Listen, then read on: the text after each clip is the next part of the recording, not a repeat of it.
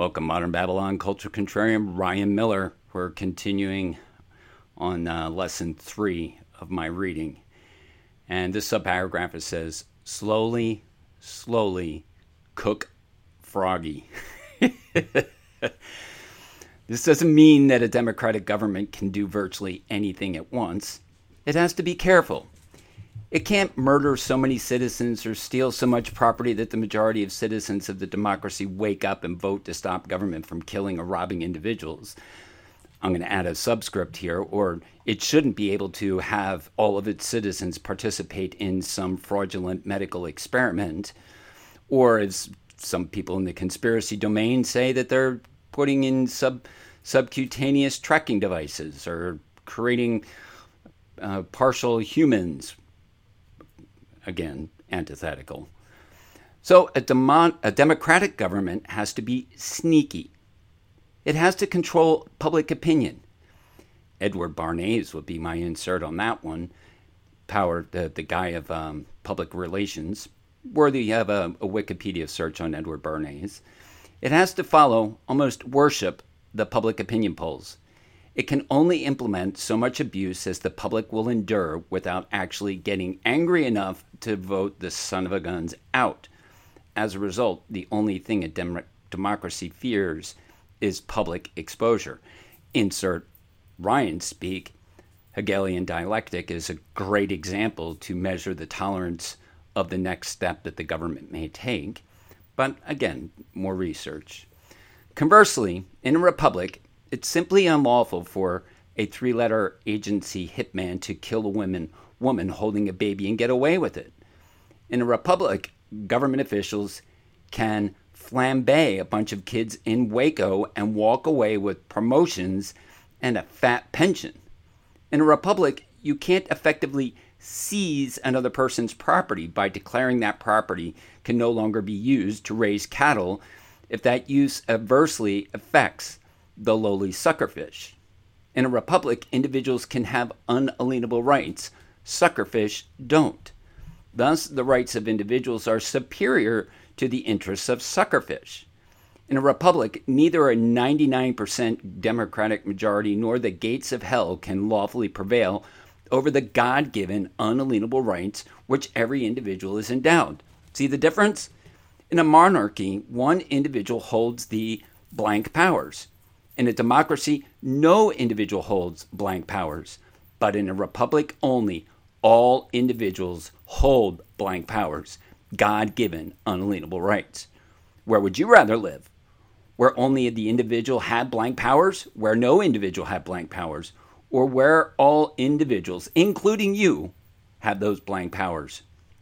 Subparagraph Democratic disabilities.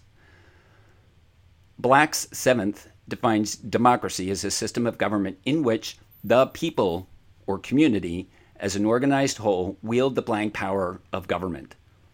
This implies that in a democracy, the people hold the blank power, but to do so in the capacity of a single artificial collective, not as an association of individual blanks. Thus, democracy is a collective political philosophy characterized by a lack of individually held, God given, unalienable rights. Also, note that the logical correlative of the collective rights of the group is the absence of rights for each individual. The absence of individually held God given rights is the central feature of all collective collectivist philosophies communism, socialism, wokeism, progressivism, etc. Since these systems presume that blank power is held by the collective and not by any individuals. Therefore, by definition, no citizen of a democracy can hold God given unalienable rights to life, liberty, and pursuit of happiness, happiness as an individual. Why? Because if a democracy recognized the legitimacy of individual rights as God given and thus superior to any claim of the collective rights, the power of the democracy and majority rule over specific individuals or minorities would disappear. By simply invoking his God given unalienable rights, any individual could thumb his nose at virtually any vote by the Democratic majority. So long as I have an unalienable right to life, It matters not if the 250 million Americans all vote to hang me. So long as I am individually endowed by my Creator with certain unalienable rights, I can tell the whole world to stuff it by simply invoking my individually held unalienable right. Yes, school board, my right to be secure in my person, papers, properties, and effects is an unalienable right. That your threats, I say, stuff it. And I have the right to my first right of my free speech to redress my government officials, and I can tell you to stuff it as well. However, I have to be aware of the democratic tyranny that could snap its neck back and act unlawfully and trespass me from a bu- public building unlawfully, that they can effect harm on me by putting pain complaints, compliance devices on my wrist to cause me to submit to their tyranny. They could potentially stuff me in a conveyance and kidnap me and place me in a dungeon, all unlawfully. But I can still say, stuff it. I may suffer those consequences of their unlawful violence against me. But I have these unalienable rights that God that are granted by my creator, not by man. Do you see my now going back to his part after I do my little soliloquy? Do you see my point? By definition, a democracy can't work, can't exercise the arbitrary authority of the majority over the minority, can't even exist where unalienable rights are granted to individuals by the supreme authority of God. And at least coincidentally, according to Brock Chisholm, former director of the UN's World Health Organization, quote, to achieve world government, it is necessary to remove from the minds of men their individualism, loyalty to family traditions, national patriotism, and religious dogmas, close quote. I've said this in private, that there's this thing called DEFOO, D E F O O Stefan Molyneux spoke on this several years ago. It is very much popularized in the EU and it's coming to our shores. DEI is an element of DEFOO. But see, I share these things in the in the privacy because these are conscience piercing topics that we don't hear about, let alone are we going to read about and I hesitate to speak about them. But anyway, I continue. Do you see how a democracy which denies both individual rights and the God and the God that granted them could diminish the Republican forces of individualism and faith that would naturally resist one world government? Do you see how a democratic form of government might be ideal for implementing the NWO? In fact, if you'll read the United Nations Universal Declaration of Human Rights, oh my gosh, I've read that, adopted in December 10th of 1948, you'll see that Article 21 explains the basis of the UN's one world government. Quote, the will of the people shall be the basis of the authority of government. This shall be expressed in periodic and genuine elections, which shall by, be by universal and equal suffrage, and shall be held by secret vote or by equivalent free voting procedures. Close quote. The basis for the authority of all UN governments isn't God, but the will of the people, as expressed in periodic elections rather than fixed constitutions. That's a democracy, folks. And that 1948 UN Declaration is probably the political foundation of the world's 20, 20th century march toward our beloved democracy. Read Article 29, Chapter 2 of the same UN Declaration. Quote, in the exercise of his rights and freedoms, everyone shall be the subject only to the rights and freedoms of others in a democratic society. Close quote. In other words, despite the considerable list of rights which the UN Declaration claims to provide for all individuals, those individually held, quote, human rights are absolutely subject to the rights and freedoms of others. Note that others is plural. Thus, the individual's rights are always subject to that of the group or the collective. In other words, whenever two or more are gathered in the UN's name, a single person's claim to individuals' rights is meaningless. As a collective form of government, the UN democracy is fundamentally indistinguishable from communism or socialism. More importantly, by rejecting the concept of individually held unalienable rights, every democracy, including the UN, the New World Order, and the other, or the, uh, the United States, must likewise reject the source of those unalienable rights, God. Like all collectivist political systems, democracies must be atheistic. Although a particular democracy may allow its subjects to engage in some religious activity, none of those religious principles can be officially recognized or given any authority by the collectivist state. Can you say separation of church and, st- church and state, boys and girls? Next topic is collective self destruction.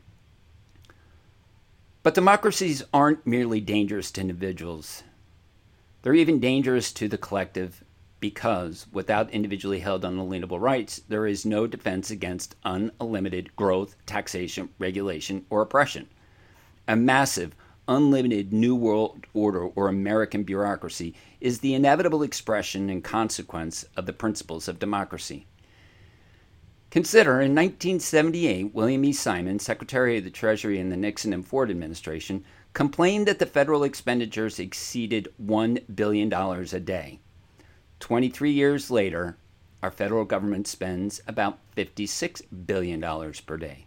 Of course, our economy has grown since 1978, and inflation has reduced the value of 56 billion in today's dollars to about 20 billion in 1978 dollars. Still, federal expenditures and taxes, regulations, intrusion into our private lives grew at least tenfold in the last 23 years because the citizens of our democracy voted for that growth? Or did it grow because in democracy we have no claim to the individual rights that would automatically inhibit such extraordinary government growth? In a Republican form of government where individually held God given rights are presumed and secured, Government can't grow except by the express will slash consent of the people as demonstrated through constitutional amendments. But in a democracy where there are no God given individual rights to inhibit government growth, the will of the collective is expressed only every two years in the form of elections. Once elected, our representatives are empowered to vote for virtually anything and everything they want, since they are presumed to enjoy the support of the majority of the collective. Unless the people complain bitterly and even vote against incumbents, without individually held God given rights, there is no restriction of government growth in a democracy. In a democracy, government can take your guns, they can take your kids, your property, and your cash. In fact, they can take your life. Every one of those takings, and thousands more, are possible and absolutely legal because subjects of a democracy have no individually held unalienable rights to protect them against arbitrary exercise of government power. If it's lawful for government to take virtually anything it wants from subjects of the democratic collective, then it's certainly lawful for the government to create and enlarge as many bureaucracies and enforcement agencies as it deems necessary to implement the unrestricted takings. Insert TSA. insert civil forfeiture laws. The list is long, folks. He said thousands. I'm going to say tens of thousands. Sorry, I needed to wet the whistle. Do you see my point? God given unalienable rights don't merely protect us as individuals from government oppression, They're, they are the fundamental bulwark that protects the whole nation against the growth of massive governmental bureaucracies another subchapter. The first Bill of Rights. So, what is the Republican form of government that's mandated by Article 4, Section 4 of the federal Constitution? Answer A system of government that recognizes the God given unalienable rights of the individuals. And what did the Declaration of Independence say was the fundamental purpose for all that government? To secure these rights. Which rights? The unalienable rights given to each individual by God and referenced in the previous sentence of the Declaration. Thus, the first obligation of the Republican form of government, mandated by Article 4, Section 4 of our federal Constitution, is to secure God given unalienable rights to individuals. Not secure rights to the collective or some king, but to secure unalienable rights to every individual. Pause, insert. This is the oath that every, not every, the majority of those that have taken the position of authority and public servant take to swear to oath to the Constitution to secure our rights. I have a challenge out on a couple of different social media platforms saying, give me the law enforcement officer that will stand beside me to secure my rights, to exercise my First Amendment, to stand on my Fourth Amendment, and to choose at my option to invoke my Fifth. That's the leprechaun that is missing in the democracy. I continue. And note that while among these are life, liberty, and the pursuit of happiness, this general list of unalienable rights is not exhaustive. It is obvious that there are other unspecified unalienable rights which must also be secured by government. If so, Article 4, Section 4 of the federal Constitution might be viewed as the original Bill of Rights.